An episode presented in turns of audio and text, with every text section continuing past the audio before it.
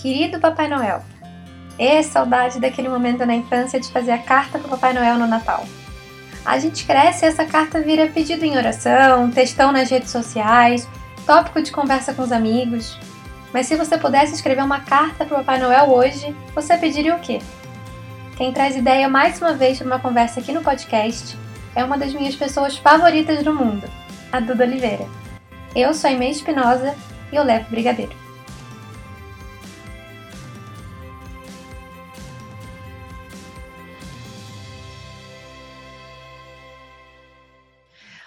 Olá, Dudinha, muito bem-vinda pela segunda vez a esse podcast. Eu tô muito honrada por estar aqui de novo, porque assim, primeira vez você chama alguém, né? É aquilo.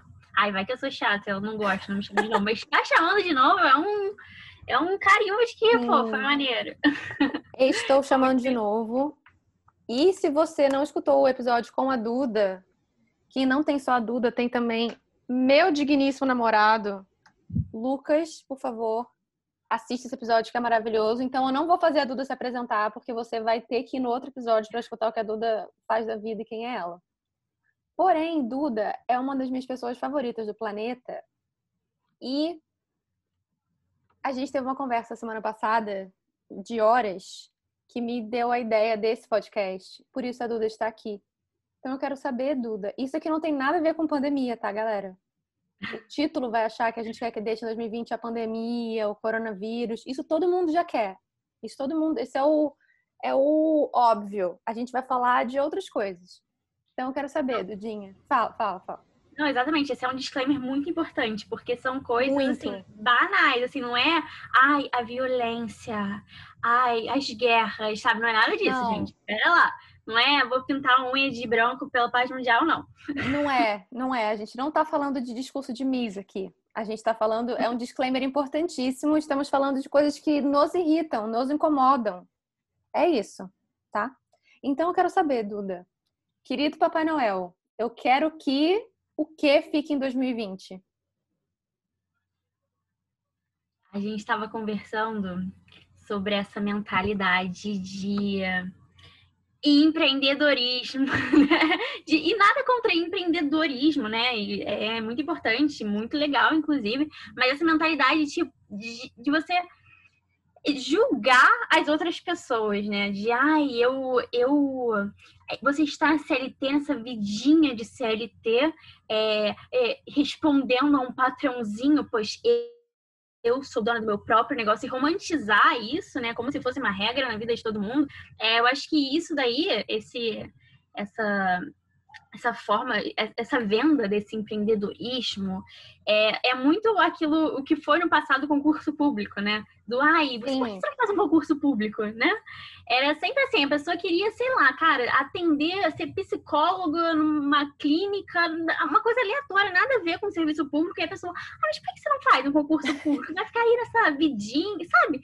Enfim, eu acho que esse discurso se transmutou assim fortemente. Acho eu que é concordo, é isso. 100%. Uma das coisas, assim, dentre várias que eu deixaria, que é um pequeno indício diário que eu deixaria em 2020. Eu concordo 100%. Quando a gente estava conversando sobre isso, isso é uma coisa que eu acho muito bizarra, porque eu tenho uma amiga que é super vibes empreendedorismo, e tem uma outra amiga que é super vibes, tipo, gente, nasci para ser funcionária. Nasci para trabalhar na CLT, nasci para trabalhar como funcionária. E as duas são felicíssimas. E eu acho muito chata essa ditadura do empreendedorismo, como você falou, como se realmente fosse uma coisa assim, super glamorizada. Aí a pessoa empreende porque ela tem um propósito. Gente, tem gente que empreende porque não tem outra opção. Porque se a pessoa não empreender, não tem o que ela faça. Então, eu também deixo aí essa mentalidade de ai, abaixa a CLT, vive o empreendedorismo, eu deixo essa mentalidade em 2020 sem nem pedir meia vez para Papai Noel, já deixo bem deixada. Não, existe uma grande diferença também entre, entre a informalidade, né? Uma pessoa que é levada ao trabalho informal, é levada a, não sei, outros empregos mais difíceis, empregos que te requerem mais tempo, te requerem mais, sabe, mais incerteza é, do empreendedorismo, né? Não é assim. Eu vejo foto hoje em dia na internet de, sei lá, um adolescente vendendo um sacolé, poxa, para sobreviver, e a pessoa, ai, isso aí, é... olha, olha que exemplo. Gente, calma lá, isso aí é... Eu acho que isso faz parte também de uma grande narrativa de uberização da sociedade, de ai, se, sabe, é, é, tentar vender essa informalidade, esse, essa precarização do trabalho como, olha só que coisa boa que está acontecendo, quando na verdade é um discurso muito perigoso, na verdade. Então, isso a gente certamente deixa em 2020. Não, certamente, certamente. Eu estava vendo um post no Dia do Empreendedorismo Feminino de uma empreendedora, que é a Carol Burgo, que ela tem uma loja maravilhosa, loja Prosa, de roupa. E ela estava falando sobre isso, assim, sobre como as pessoas glamorizam tanto essa coisa e ela odeia empreender. Ela falou, gente, eu empreendo porque é o jeito que eu tenho de manter um trabalho. Eu sou uma mãe. Eu pari na pandemia. Sabe? Eu sou uma mãe que é empreendedora e se não fosse assim, não seria nada. Não teria outra forma de. Não sei se ela pariu na pandemia ou se ela, a filha dela deu uma. Ela pariu um pouco antes, não lembro. Mas ela tá falando sobre isso, assim. Ela falou, cara, eu empreendo, mas eu odeio empreender. E, eu ach... e quando eu li esse texto dela, eu falei, gente, que bizarro, né? Porque não... aí você chega pra uma mulher dessa e fala, parabéns pelo dia do seu empreendedorismo feminino. E ela fala, não, valeu, obrigada, mas preferia não. Isso é muito doido. Muito, muito. Tudo isso passa por uma forma de você impor um tipo de um estilo de vida para uma pessoa, né? Que não necessariamente está tá querendo, tá afim, é, é compatível com, com a personalidade dela, com o que ela almeja, com o que ela sonha. Então, assim, eu acho que qualquer tipo de imposição, e quando a gente cria, não só a imposição, porque eu acho que as pessoas nem acreditam que estão impondo alguém, mas quando a gente faz uma narrativa, cria uma narrativa sobre a vida, um, um certo estilo de vida, que é um certo estilo de vida que pessoas gostam, pessoas lidam bem com isso, é muito difícil. Então, você, você criar uma narrativa de que, ai, é como se fosse, não sei, tipo, um, um gado que está na CLT, cumprindo é, apenas ordens, uma mente pequena. um é, com uma limitado, sabe? Você cria uma narrativa muito ruim para uma coisa que muitas pessoas gostam, muitas pessoas almejam. É, eu mesmo, gente, é, sabe? Eu não, não tenho a menor condição de empreender, eu sou uma pessoa ah, muito ansiosa, viver sem certeza é, realmente não é para mim. Mesmo, mesmo tendo um potencial de ganhar muito dinheiro, eu já ouvi que, ah, nossa, porque o concursado nunca vai ser o mais rico da roda. Assim, tudo bem, sabe? Mas ele tem uma estabilidade ali, é a vida que ele escolheu para ele. E, e você, eu acho muito difícil criar essas narrativas. Eu acho que exala uma coisa que não é muito legal, assim, principalmente nesse meio de internet. É, e é, dando, já puxando um gancho para isso, né, para o que eu acho um pouco tóxico nesse meio de internet, é, eu acredito também que essa, a gente estava até conversando sobre isso também, né, que esse excesso de positividade pode se tornar tóxico também, né? Sim. Eu estava vendo esses dias uma psicóloga colocou isso no, no Instagram, inclusive se você, pessoa que está ouvindo esse podcast, não segue Cecília Dassi, procure e siga, e ela estava falando sobre isso, sobre o que. Ela falou assim: ah, se alguém perdeu alguém no, na pandemia, é, de, responde essa enquete. E se você quiser dizer o que você acha sobre as pessoas, você que perdeu alguém, o que você acha sobre as pessoas que falam, mas a pandemia trouxe isso, isso, isso, isso, isso de bom. E aí tinham várias, várias respostas, né? Tipo, gente falava assim, ah, eu acho legal, ah, eu acho péssimo, ah, eu acho isso, aquilo, aquilo outro. E aí eu parei para pensar que, cara, eu acho que depende, depende de quem vem, assim, né? Porque tem horas que eu acho muito bonito alguém falar uma coisa dessa, mas tem horas que o discurso cansa, porque falar, vamos sair todos melhores, vamos sair todos unidos, como uma grande. Gente, não tá sendo ninguém unido, tá inclusive, quer dizer, tá, tá saindo todo mundo unido, mas pro bar, pra praia. Então, assim, e que também a gente tem que levar em consideração as, os contextos de cada pessoa, né? Porque como é que a gente. É aquela velha história, como é que você vai dizer para a pessoa que trabalha de segunda a sexta pegando o BRT lotado que domingo ela não pode ir para praia? Né? E sendo que a galera tá saindo para festinha sábado à noite, tá de segunda a sexta no home office ou nem trabalha. Mas eu acho que a positividade tóxica fora contexto pandemia é uma coisa que me incomoda muito também. Eu não, eu não sei dar exemplos assim, mas me incomoda muito. Não me incomoda ser positivo, me incomoda ser essa positividade do rolê aí. Não, exatamente. Eu, eu vi um, um negócio que era, ah, se você não aprendeu nada em 2020, você certamente não aprende mais. E concomitantemente a isso, uma amiga minha abriu uma caixinha falando, ah, o que você aprendeu em 2020? E uma pessoa respondeu, nada, kkk. E, cara, e tudo bem, entende? Você tá vivendo uma pandemia. Você não tá é isso. alguns tucures, sabe? Não é assim. É, mas, de fato, isso me... Essa assim, posição também de você estar sempre feliz. Eu acho que as redes sociais também transmitem isso. As redes Sim. sociais per si já, já são, sem esse discurso explicitamente sendo proferido, é, as redes sociais em si já, já são. Tá todo mundo feliz, tá todo mundo contente, tá todo mundo viajando, tá todo mundo bebendo bons drinks, e só eu que tô de pijama, é, é, um pouco de noia na cabeça, assim. Então, já, já existe isso nas redes sociais, mas é muito complicado. É muito complicado e é muito complicado a gente esse e também tudo perpassa por essa por essa narrativa do ai é, trabalho enquanto eles dormem. Olha só, Taylor Swift lançou dois álbuns na pandemia. O que está de você fazendo, sabe? É, gente, a gente tá é, o trabalho enquanto eles dormem dói minha alma no fundo da minha alma para sempre. Nossa, com certeza. Eu tava, eu tava conversando com meu pai é, hoje mesmo, falando, gente, cara, de a gente sair vivo e a gente sair com relativamente um pouco de saúde mental sobrando desse ano, já é uma vitória. Ainda mais, cara, é teve um ano bem, teve um ano com saúde, com pessoas à minha volta com saúde, cara, isso já é uma grande vitória. Eu não preciso aprender a tocar o ukulele, eu não preciso aprender a falar alemão, não preciso de nada disso, eu preciso sobreviver.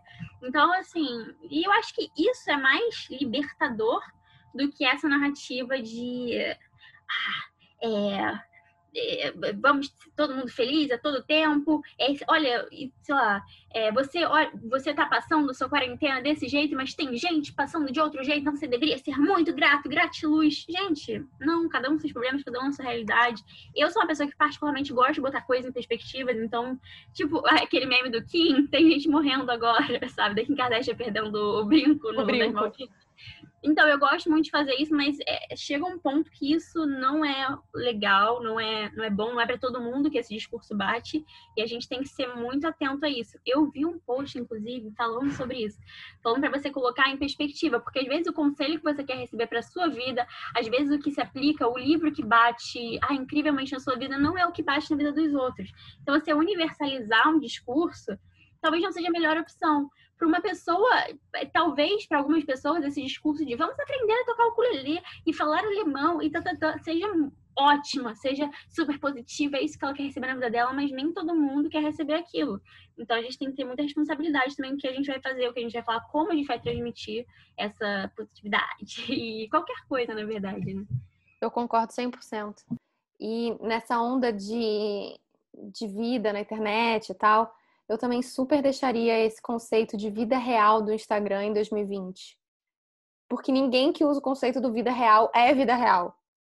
Então eu deixaria esse conceito super em 2020. Porque a pessoa que é vida real, ela tá vivendo, você tá vendo, ela não precisa falar, gente, vida real, hein? Maternidade real. Porque se é real, a gente sabe que é. Tipo, eu nunca encontrei você e falei, Duda, olha aqui, vida real hoje, hein? Acordei, cabelo bagunçado, que loucura a vida real é a vida real. Eu acho esse conceito de. de esse episódio está ótimo, que a gente está conseguindo desopelar tudo que a gente sabe, assim, botar para fora, se irritar. Tô adorando. E eu acho isso é uma coisa que me incomoda muito no Instagram, esse vida real. Aí você vê a pessoa. Primeiro que assim, vida real, acorda, botou um filtro. Aí você fica. Gata, não tá bem no. A sua proposta, ela não tá batendo com a sua entrega. Então, esse conceito de vida real eu deixo em 2020 também.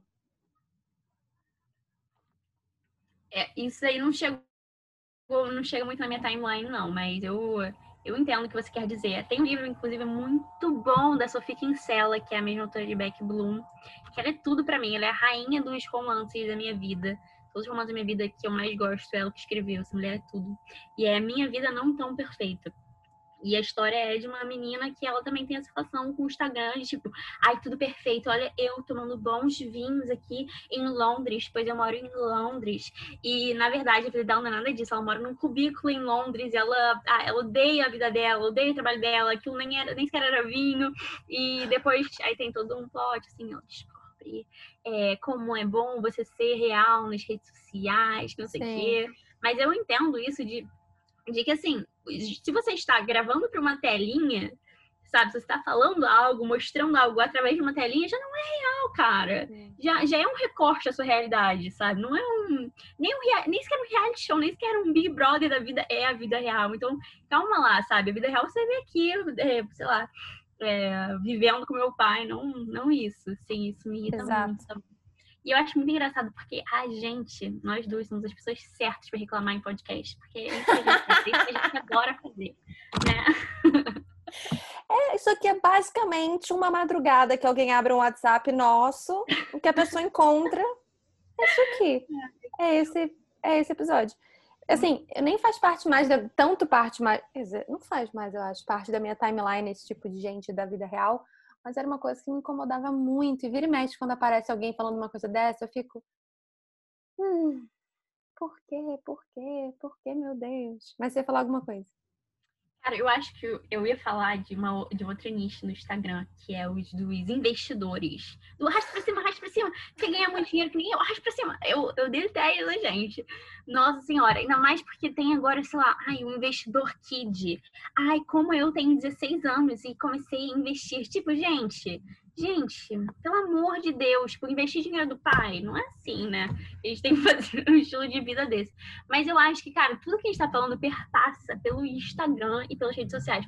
Então, eu acho que na é. minha vida, eu vou, eu vou tentar deixar o Instagram em 2020, assim, reduzir bastante o meu tempo ali, porque, assim, realmente tem coisas legais, tem coisas muito legais. É, ainda mais se você, tipo, se você é uma pessoa que dá aquele unfollow do bem, sabe? Dá, só segue pessoa que realmente tu, você vê que te acrescenta. É, então, realmente, você perde algumas coisas que poderiam ser um conteúdo divertido que você gostaria, mas acho que não vale a pena, assim, o ônus e bônus do Instagram não vale a pena. Mas estamos todos viciados, né? É, dilema das redes tá aí para provar pra gente que somos viciadinhos em redes sociais. Isso é uma é. outra coisa que eu deixaria também em 2020. E acho que junto com isso, junta uma outra coisa que a gente já conversou. Tudo a gente já conversou, né? Junta uma outra coisa que a gente já conversou também, que é o que é o seu conceito de sucesso, né? O que é o seu conceito de dinheiro. Por, por que, que a gente precisa ser milionário? Você quer ser milionário? Beleza. Mas você quer ser milionário porque você quer ser milionário ou porque botaram na sua cabeça que só vão reconhecer assim o seu valor e o seu sucesso profissional. E o que que é, né? Eu já falei isso que eu recebi uma mensagem de parabéns da minha madrinha no passado, que foi a coisa mais linda que eu já recebi de parabéns, assim, que foi, ela, a mensagem dela era, era simples, eram tipo quatro linhas, e no meio da mensagem tinha é, desejo muito sucesso para ti, independente do que isso, é, o que quer que isso signifique para você. Eu achei aquilo lindo, assim, porque quando alguém tinha muito isso, né? Hoje em dia eu não sei mais, mas na época de Orkut, assim, tinha gente que mandava sucesso e fazia os dois S's com cifrão, assim, para as pessoas, para, tipo, desejar sucesso. Só que, tipo, era dinheiro e a gente atrela o sucesso a dinheiro, né? A você ser extremamente bem sucedido a você ser milionário. E você, às vezes você não quer. Eu, tipo assim, adoraria, gostaria de ser milionária. Ah, ia ser legal, ia fazer altas viagens, não ia me preocupar com o preço do dólar para ver o Mickey, sabe? Mas não é uma coisa que eu almejo, não tá na minha, na minha lista, ah, ser milionária. Não tá e não vai estar também. Não, e eu acredito também que o sucesso ele se transforma ao decorrer da vida, sua noção de sucesso. Então, por exemplo, para uma jovem que está querendo passar no concurso da diplomacia, por exemplo, o conceito de sucesso dela naquele momento é atrelado a passar naquele concurso. Mas aí ela está vivendo, está hum, há sete anos lá dentro. O conceito de sucesso dela não vai ser esse, vai ser, ah, eu quero ir para a missão tal é, eu quero fazer coisa tal. Então, assim, pra, eu vejo isso pelo, muito pelo meu pai, assim, meu pai é servidor público, e eu achei um marcador aqui em casa esses dias, é, com o carinho dele da, da função, falando, eu passei com o coração. E eu achei isso tão legal. E hoje em dia, é, eu consegui, é, é, muito bonitinho, guardei até. Mas hoje em dia ele já não tá mais querendo, ele tá querendo fazer outras coisas, tá com uhum. novas perspectivas. Então, o sucesso pro menino que escreveu, eu consegui no marcador, hoje já não é esse. E tudo bem, porque a vida é um constante é, querer e correr atrás. O dia que você parar de querer as coisas e correr atrás das coisas e só, sabe, é, não, não ter mais nenhum sonho, não ter nenhum, nenhum objetivo mais, talvez esvazie assim, a nossa existência. O ser humano, ele, ele gosta de, de ser ter essa incompletude e, e, e, buscar sempre. A gente tem que começar a trabalhar ela de uma forma melhor, né?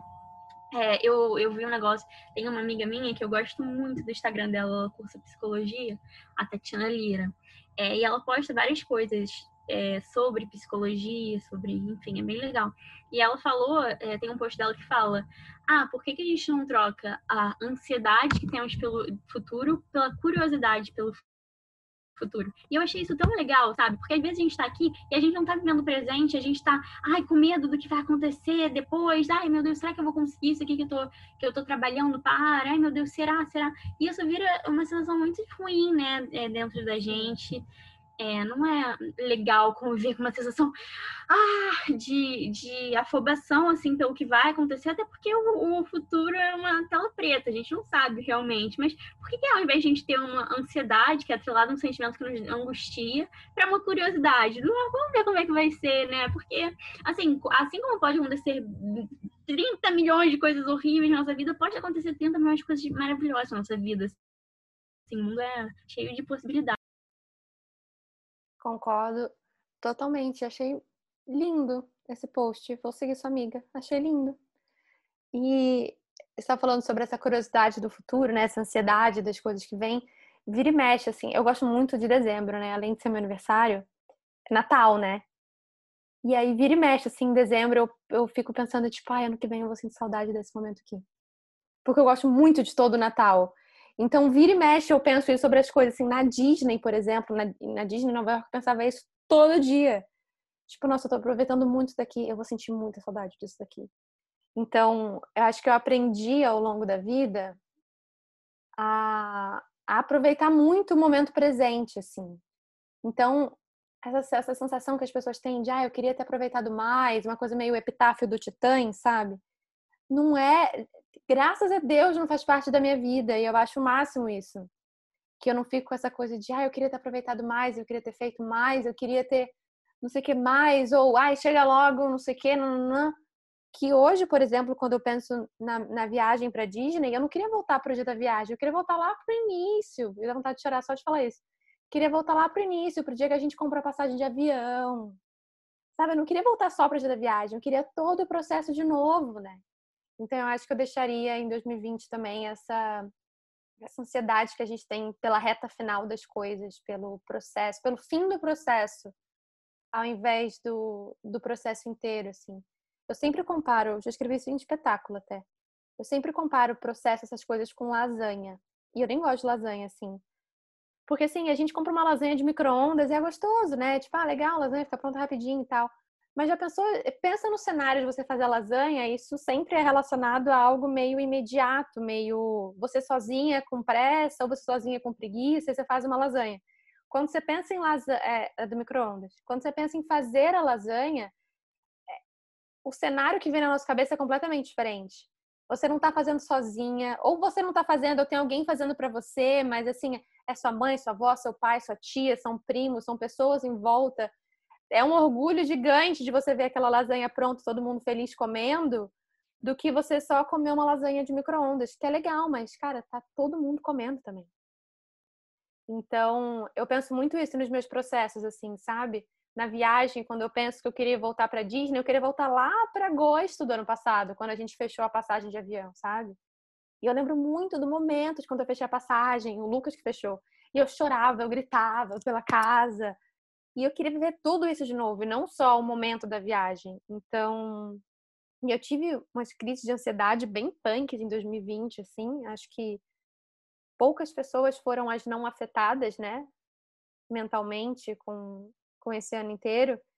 Então, eu deixaria toda essa essa agonia de viver o futuro rápido. Eu deixaria muito em 2020. Sobre isso da viagem, é muito engraçado, porque eu sempre penso.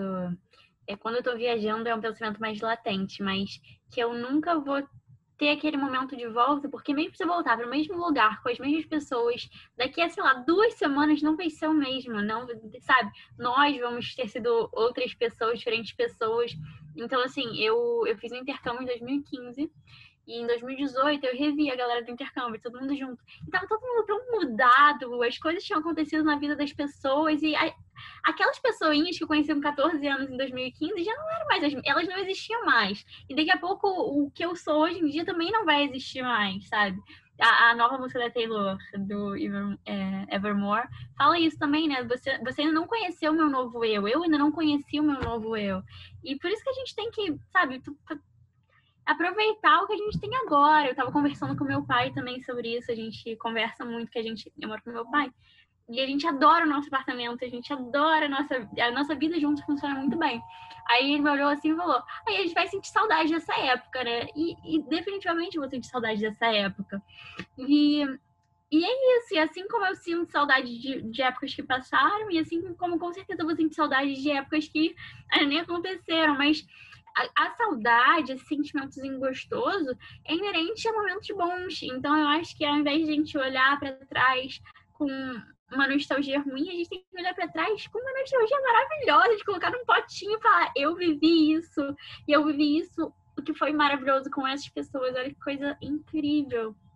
É, então, eu acho que essa mentalidade, assim, realmente, essa mentalidade de olhar só o futuro não, e não aproveitar o presente, a gente tem que deixar em 2020. É, pensar sempre. E tá sempre aqui. Eu vi um vídeo, não sei se era da Jut Jut, é, que ela falava que viver o momento é muito mais do que você viver uma viagem, saber que está aproveitando, ou viver alguma coisa que você queria muito e, e saber que naquele momento você está aproveitando, porque tem, tem, vezes que a gente sabe, a gente sente. Aqui uhum. eu estou aproveitando 100%. sabe? Mas é muito mais também você aproveitar um banho. Estou tomando é. um banho, olha só o, os dedos pelo meu cabelo. Estou fazendo uma comida, olha só a forma como eu corto este alho sabe? E você tá ali de corpo e alma, não tá ali pensando, ah, tá numa aula pensando, hum, vou comer um churro daqui a pouco, sabe? Não, não tá, tá num lugar pensando no que vai fazer depois. Eu acho que essas coisas diárias a gente também tinha que começar a focar mais e aproveitar mais o momento. Então, acredito que esse não aproveitamento de coisas banais do nosso dia a dia, coisas é, coisas simples, eu acho que a gente também poderia deixar em 2020. Eu concordo muito, muito, assim. E eu acho que teve um. No meu aniversário, teve um amigo que mandou para mim uma mensagem que eu achei linda demais. Que ele falou assim, porque desde ano passado, meu aniversário, eu faço assim, a primeira vez que eu tomo água, a primeira vez que eu abro a janela, a primeira vez que eu faço não sei o que lá. E aí, esse amigo meu mandou uma mensagem que me deixou muito emocionada, que ele falou é, eu desejo que você nunca perca esse seu olhar de primeira vez que você tem para as coisas, que é um olhar que você tem no seu dia a dia. Você olha para as coisas com encantamento da primeira vez. E as pessoas veem isso em você. E eu achei muito bonito isso. Porque é muito isso, assim, sabe? Eu, eu gosto muito das pequenas coisas, das coisas assim. Você sabe, você me conhece. E, e, eu acho que a gente precisa. A gente falou das coisas que a gente quer deixar em 2020, né? Mas eu quero levar para os próximos anos isso, assim, esse, essa capacidade de conseguir me surpreender sempre com as coisas simples, sabe? De, de aproveitar momentos, assim. Esse ano eu comecei a, a criar um ritual no banho, assim, de tomar banho de luz apagada, ouvindo musiquinha.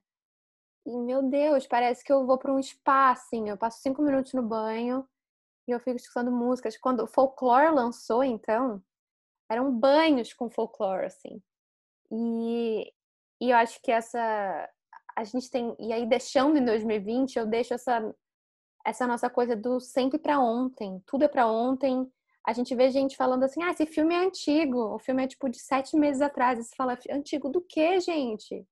Como assim? Ah, essa música é muito velha. Aí você vê a música tem um mês, assim. Porque a gente satura das coisas, né? A música velha, óbvio que ela já ficou velha para você. Tocou todo dia, em todo lugar, tava nos stories, tava na rádio, estava nas playlists do Spotify, estava em todo lugar. E a gente satura das coisas. E aí a gente vê que realmente ficou velha a música.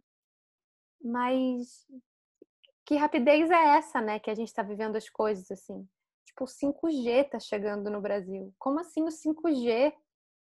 São umas coisas que a gente vai. A gente já está em dezembro.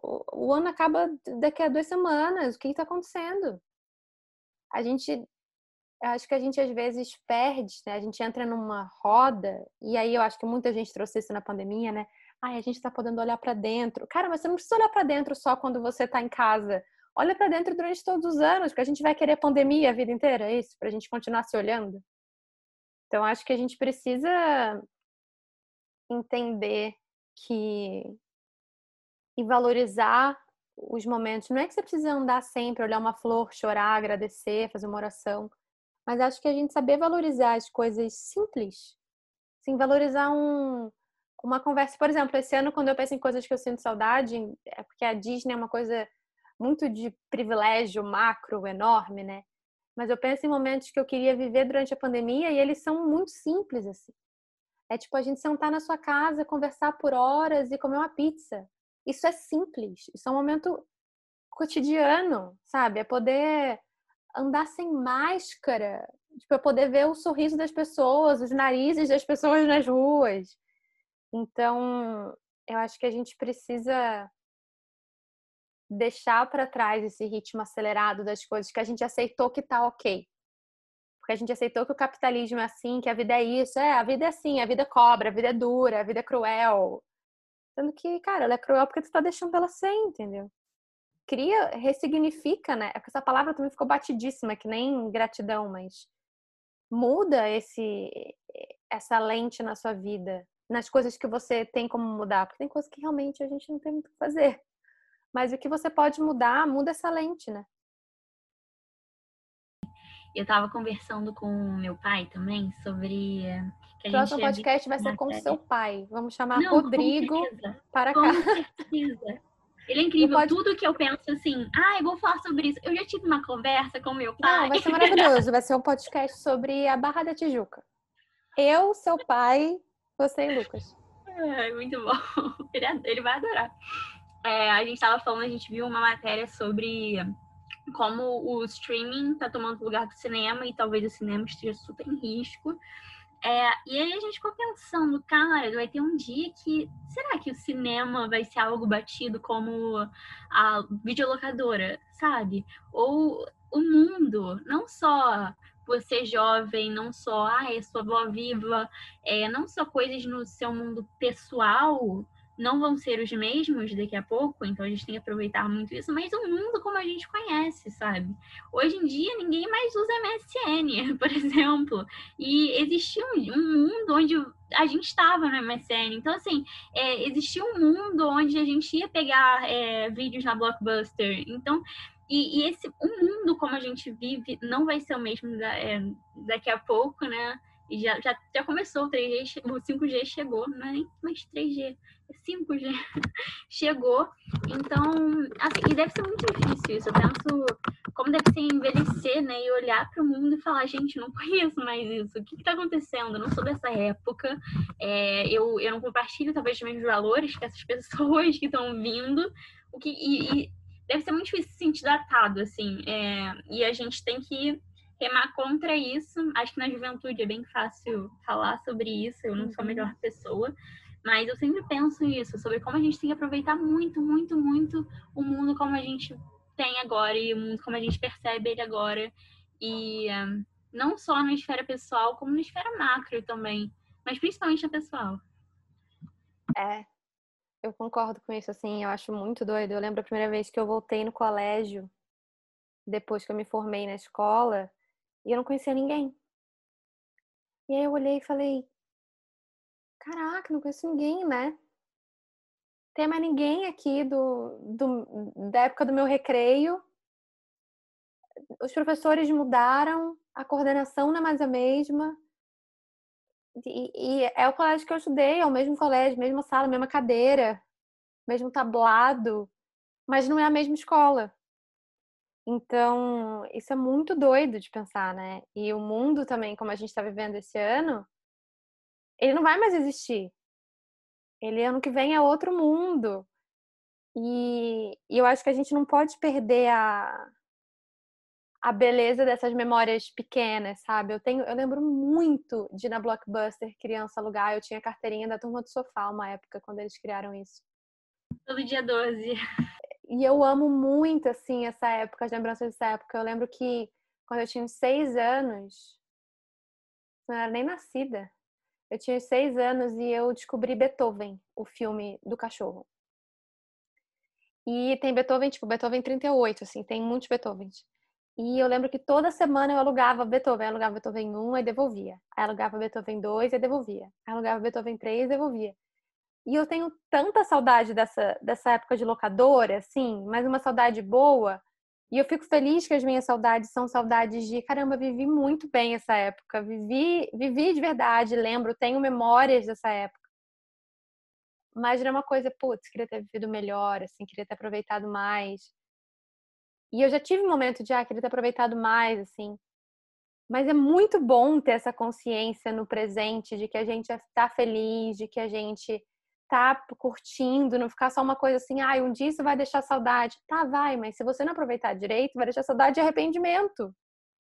Então aproveita, né? Tipo, vive intensamente, o que quer que seja intensamente no seu contexto, mas viva intensamente esse momento que você está vivendo aí. E que a gente tenha essa consciência sempre, né? Porque o ano vai passar e daqui a, daqui a duas semanas já é novo ano, assim. Mas o que mudou foi o ano, a gente não necessariamente. E a gente vai continuar andando com a gente, porque eu tenho essa impressão às vezes de que parece que assim, ah, ainda bem que vai acabar 2020. Tipo assim, o que, que vocês acham que vai acontecer primeiro de janeiro? Mudou o mundo inteiro, do nada. Acordou todo mundo vacinado, todo mundo em busca da paz, todo mundo saudável mentalmente, todo mundo é isso, respeitando os outros, educação 100%. Então, assim, eu acho isso muito doido de, de que o mundo muda, literalmente. E é, é muito doido porque agora tem uma amiga minha que ela é, vai deixar o serviço obrigatório, né? Que enfim, no país dela existe isso, ela vai. Ela já cumpriu o período. E é muito bizarro porque é, eu, eu a visitei em 2018 e lá ela estava entrando no, no serviço. Então eu fiquei, gente, ela acabou de mandar uma mensagem falando que ela tá, já tá indo embora, ela já cumpriu os dois anos, a gente fazia planos de tipo, ai, daqui a dois anos vamos nos encontrar.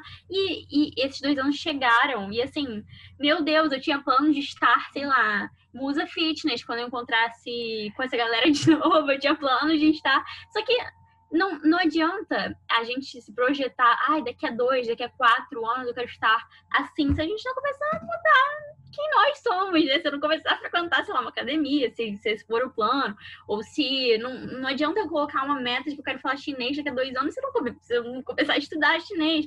Então, assim, é, essa versão que a gente quer alcançar nesse ano novo, essa versão que a gente quer alcançar daqui a X anos, a gente tem que começar a trabalhar agora, né? Nos, nos pequenos nos pequenos detalhes do dia, do dia a dia, porque não é de uma hora para outra que isso vai acontecer.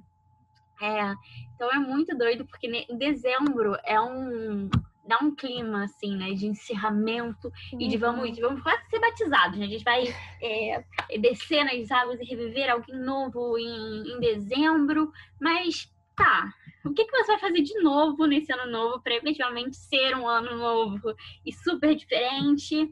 É, e a gente já esquece isso em março, a gente já esqueceu de beber água que a gente colocou nas, na listinha do, do início do ano. Mas eu acho que isso é muito importante, assim, a gente focar e, e isso também passa, esse discurso pode ser tóxico, é, esse discurso da melhor versão, é focar na sua melhor versão.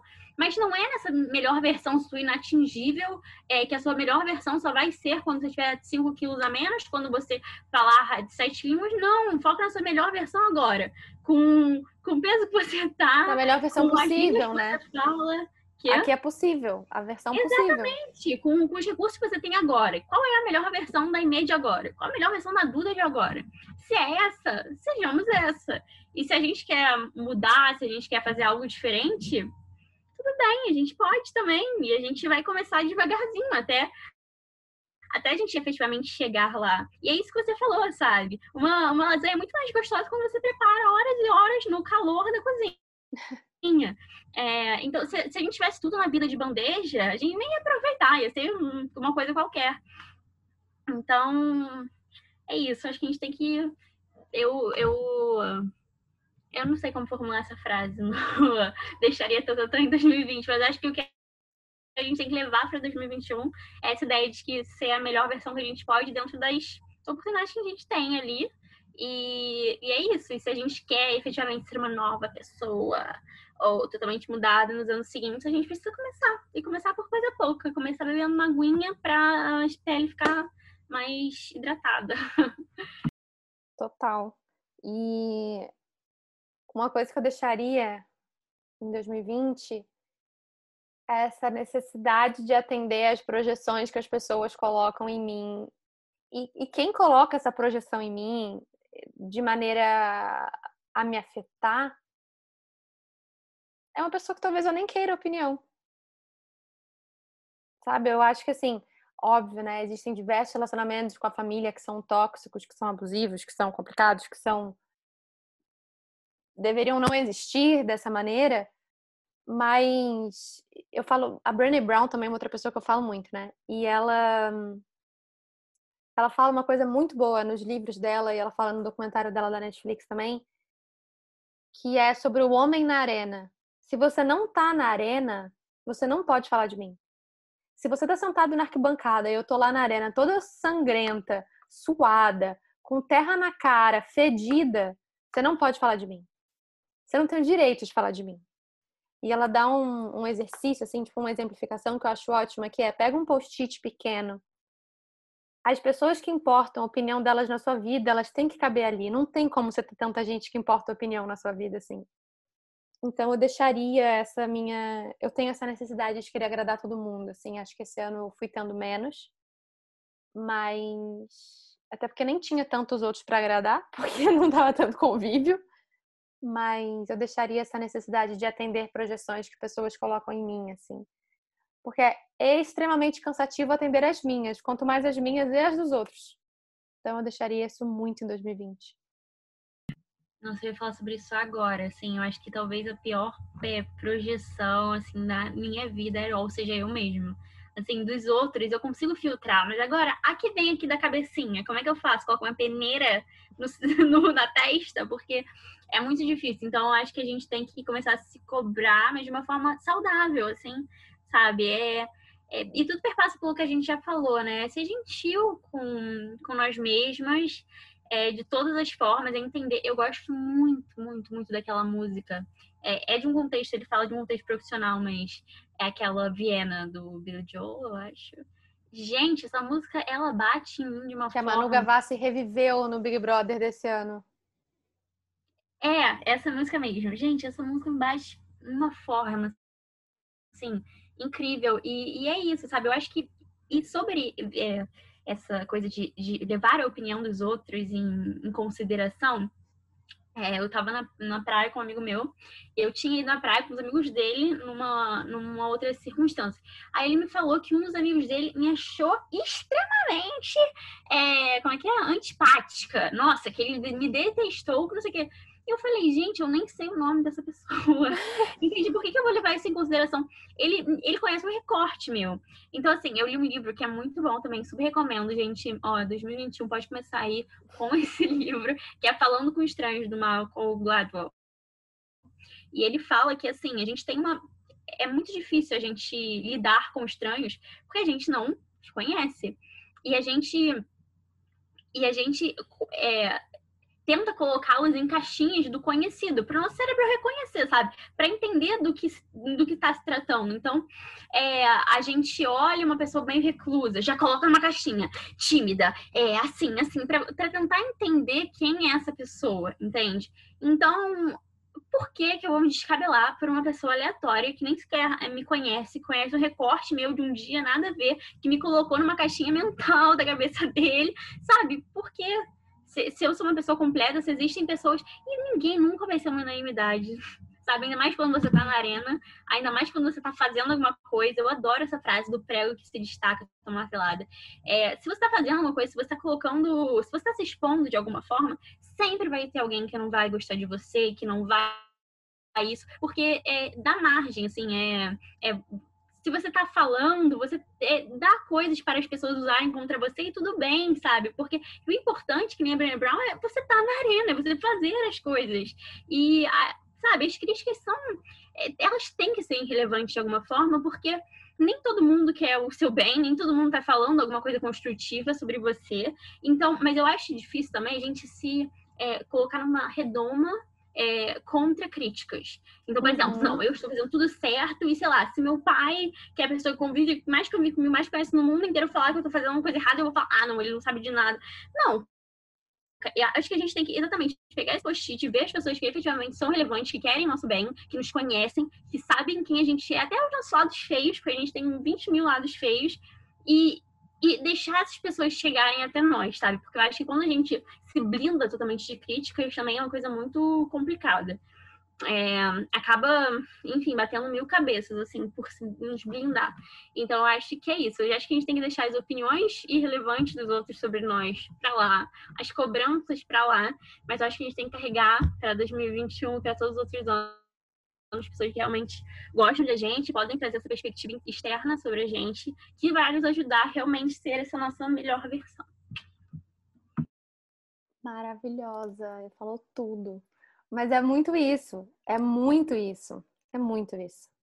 E quando você falou dessa opinião que essa pessoa deu, se o Lucas estiver escutando isso, ele vai rir muito e falar: Você não superou isso, menina? Mas quando a gente tinha pouco tempo de namoro, eu lembro que uma pessoa falou para ele assim: Falou, olha, Fulana disse que a Aimee é a pessoa mais falsa que ela já conheceu em toda a vida dela. E aí, quando eu escutei essa, essa coisa na hora, eu ri muito. E eu falei assim: Mas ela nem me conhecia direito. Tipo, ela pode me criticar de um monte de coisa. Ela perdeu a oportunidade. Ela me criticou de uma coisa que nem dava. Ela podia falar que eu era chata, é, insuportável, cri-cri. Mas assim, esse não estava dando. E assim, as pessoas que realmente importariam se dissessem alguma coisa, elas não falariam dessa maneira, não falariam para terceiros, né? Tipo, elas falariam para mim, diretamente para mim. Mas eu concordo muito com isso que você disse, muito. E eu acho que a gente às vezes aceita algumas projeções que a gente mesmo faz ou que os outros fazem e que a gente nem concorda com isso, assim, por exemplo. Eu acho que existiu muito como estava todo mundo em casa, né? O pessoal descobriu que existe livro. Então todo mundo começou a ler. E aí a galera comprava 97 livros e ficava tipo, eu tô lendo muito, eu tô evoluindo meu conhecimento, eu tô fazendo isso lá. E você, você tá lendo? Você leu? O que você fez? Você viu série? Você não leu? E eu comecei a sentir uma mula. Eu falei, gente, mas eu não li, né? Não consegui me concentrar para ler quase nada esse ano. Eu lia três páginas e ficava, o que que estava escrito no início do parágrafo? Três páginas não, três linhas. Ficava, o que está escrito no início do parágrafo? E voltava. Então, eu também deixaria em 2020 esse essa, essa superioridade em relação ao outro, assim, que você mesmo decidiu, porque é uma decisão sua, né? Porque normalmente quem fala isso, a pessoa decidiu que o conceito dela é esse. E ela está transmitindo um conceito que às vezes talvez até faça mal para ela própria mas ela está na reprodução constante disso. Então, acho que eu deixaria em 2020 essa imposição da do que é do que é ser intelectual, do que é ser saudável, do que é ser um bom amigo, do que é ser um bom trabalhador, porque isso é extremamente relativo. É muito do contexto, da experiência, do que cada um conhece, né? Não, com certeza. Ainda mais que livro. As pessoas romantizam muito livros, né? Mas, querendo ou não, é um veículo de comunicação como outro qualquer. Então, não é porque você pode estar lendo um livro que não vai te agregar absolutamente nada, mas tem um formato de um livro, e você pode ver uma série que vai te agregar absolutamente tudo, mas tem formato de uma série. Então, eu sou uma pessoa que sou super defensora, eu amo ler. É, isso, é, isso é uma característica, inclusive, que as pessoas atrelam a mim, inerentemente, é assim.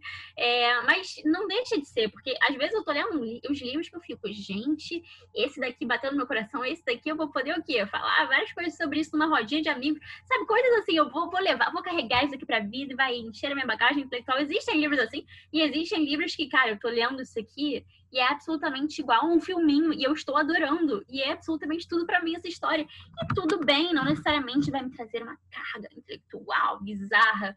É, ok que eu acho que livros quando, quando tá lendo uma linguagem escrita isso evidentemente melhora a sua forma de escrita a sua forma é, é tem benefícios inegáveis. É, tem ó, ó, incríveis benefícios, mas não deixa de ser um veículo de comunicação como outro qualquer. Então, assim, romantizar isso, glamorizar, achar que você é melhor do que alguém por Ai, pelo amor de Deus, né? Não, não tem como. É, e isso com certeza é uma coisa que a gente deve deixar em 2020, essa, essa pseudo-intelectuais, gente cinéfilos, sei lá, pelo amor de Deus. Pelo, pelo, amor de Deus. Então, assim, eu quero ver Hannah montando filme, cara. E Hannah montando filme pra mim é tão legal quando o filme rodar. Entende? Eu amava essa galera na faculdade, porque para quem tá ouvindo e não sabe, eu fiz cinema. E eu amava essa galera na faculdade que falava assim, que eu e minhas amigas, a gente era do time do blockbuster, né? Cinema hollywoodiano, é isso. E aí tinha uma galera que falava assim, ah, o que, que você viu? Ah, eu vi um novo filme de... Aí você fica, quem? O pessoal, ah, cinema polonês. Falei assim, vocês viram que esse final de semana? Aí a gente, ah, vi Transformers 9. Aí a pessoa, tipo, nossa, e faz cinema, né? E a gente, tipo, sim, é, a gente faz cinema. E a gente gosta de filminho bestão de Natal também. A gente adora filminho bestão de Natal. Então, isso é muito chato, né? Essa superioridade intelectual. Ou tipo, ah, você fala que idiomas? Ah, português e inglês. Hum. E você? Ah, eu falo português, inglês e francês. Ah, nossa, é agora? Agora realmente, perdão por ter tomado seu tempo, ó trilingue. Então, é muito chato isso, né? Tipo, essa superioridade das coisas e que vai muito com uma coisa que eu quero muito deixar em 2020, que é a minha mania de me comparar com outras pessoas. Eu tenho essa tendência a me comparar com pessoas, às vezes a pessoa não falou nem nada disso. Eu falo muito isso na terapia. Às vezes a pessoa fala assim: "Nossa, eu adoro gente que anda de cavalo, cara. Acho muito legal quem anda a cavalo. Tipo, eu acho muito bonito ver a galera andando a cavalo. Aí na minha cabeça tá assim, bom, eu não ando a cavalo, o que essa pessoa quer dizer é que eu sou horrível. É que ela não me admira, ela não gosta de mim. A pessoa não falou isso. Ou se a pessoa fala assim, cara, a Duda é tão legal, né? Na minha cabeça é, a Duda é legal, eu não sou. Então, assim, isso é péssimo, é um, um mecanismo de cabeça que é horrível. Então, quero muito deixar em 2020 também essa comparação que eu faço com as coisas e pessoas.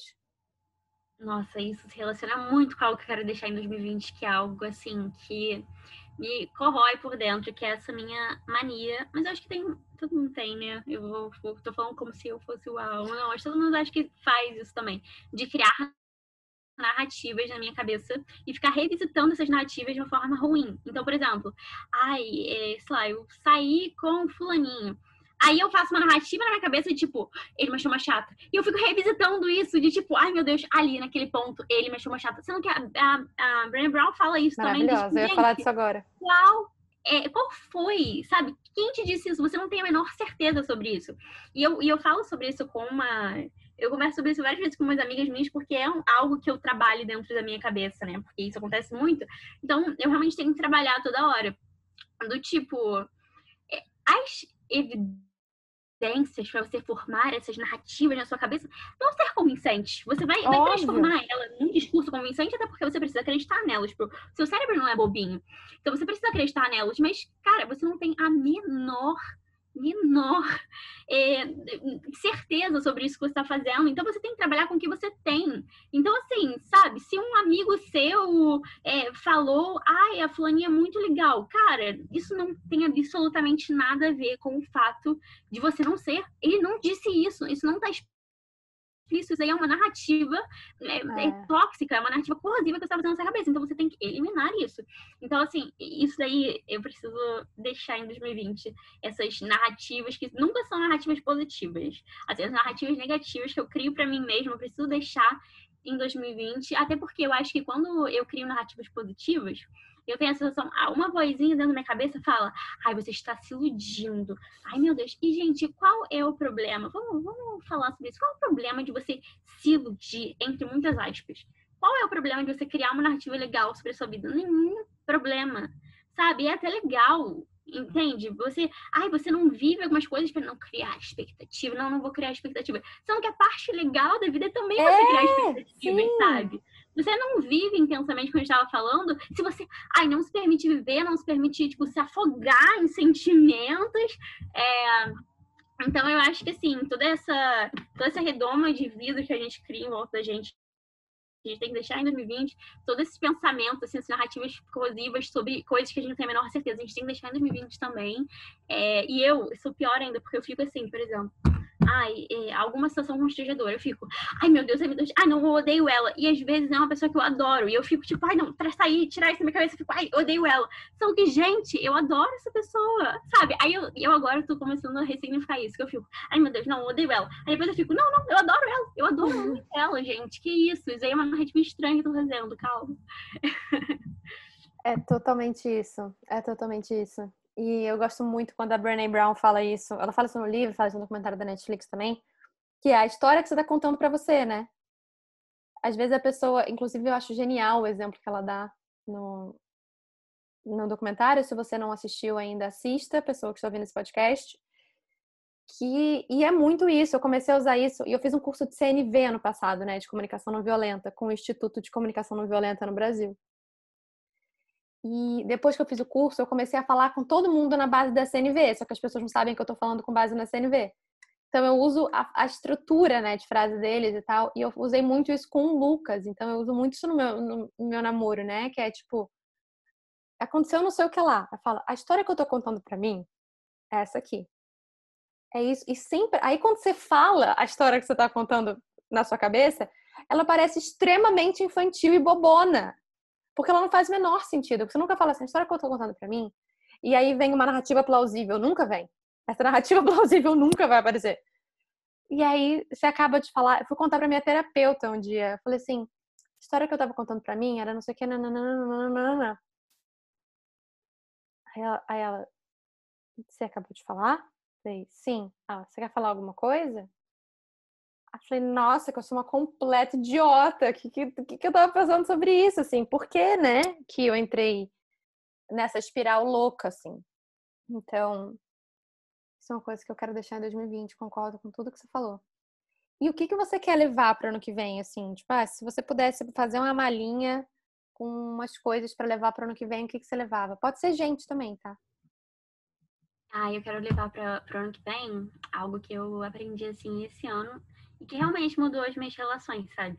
Que é de ser verdadeiro, ser transparente e você é, falar. Eu acho que isso tem muito a ver com comunicação não verbal, mas eu não fiz nenhum curso sobre isso. Mas é você falar como você está se sentindo.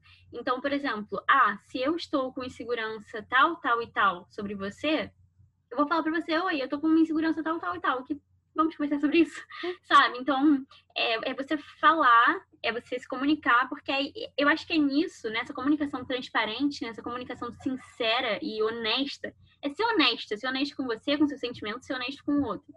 É, você consegue desconstruir essas narrativas, você consegue ter uma relação mais saudável com a outra pessoa, seja ela qual for, é, porque você vai estar sendo honesto, você vai estar se abrindo, e assim, é, Óbvio que podem existir pessoas que não vão lidar bem com você se abrindo, mas aí você vê, será que essa pessoa é uma pessoa que eu quero ter na minha vida?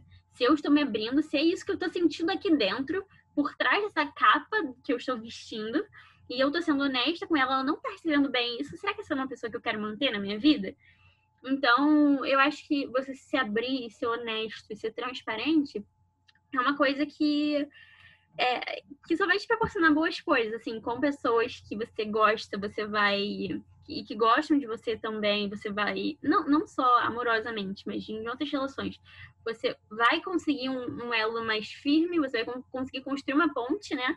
E com pessoas que efetivamente não tem muito a ver, que não, quando você se abriu e você foi vulnerável, ela não recebeu de uma forma boa, já é um sinal de que é para você partir, entendeu? Então eu acho que isso daí é uma coisa que eu aprendi esse ano e eu quero levar certamente pro ano que vem.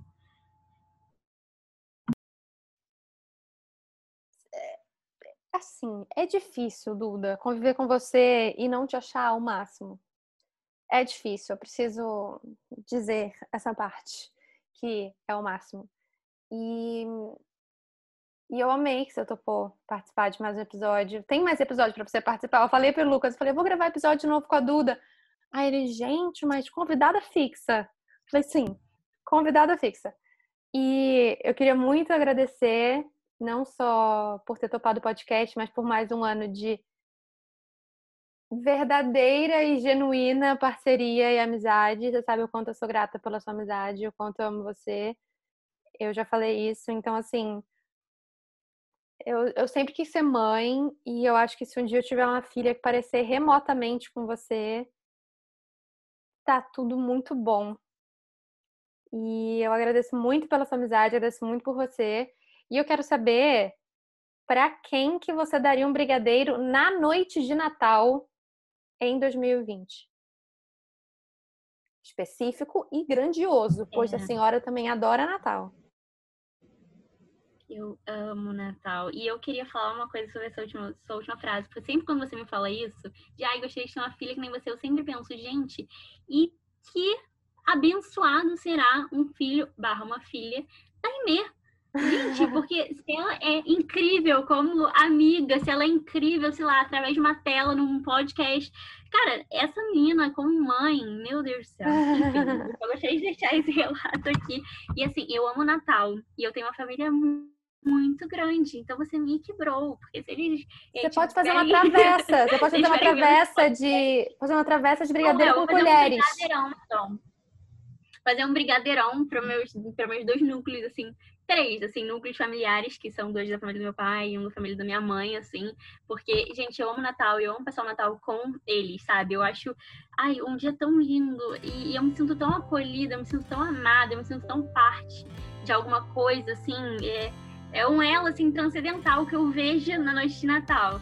Então, eu gostaria muito de mandar esse brigadeiro para a família do meu pai e para a família da minha mãe, é, por, por eles me darem essa essa noite de Natal tão linda e especial. Eu, eu vi um dia uma menina falando que ai, se sente muito triste na noite de Natal porque a família dela não liga para isso. Então, tipo, não faz nada, é um dia como outro qualquer. E eu pensei, gente, eu sou tão abençoada e tão privilegiada por ter uma família que, sabe, faz isso e, e me proporciona esse, esse amorzinho, sabe? Esse, é, o dia de Natal para mim é um grande abraço, assim. É, então, eu gostaria de mandar pra minha família, com toda certeza, com toda certeza, por tudo, assim. E é isso. E, e eu tô sendo muito. Como é que é? é como é que é, tipo, é cristã normativa, né? Porque tem gente que comemora o Natal, comemora outras épocas. E assim, devem sentir esse abracinho que eu sinto na noite de Natal, tá tudo bem também, mas é pra eles, com certeza. Maravilhosa. Obrigada, Dudinha. E Feliz Natal para você e Feliz Natal para quem tá ouvindo esse podcast também. Muito, muito, muito obrigada. E beijo, Dedinho. Beijo.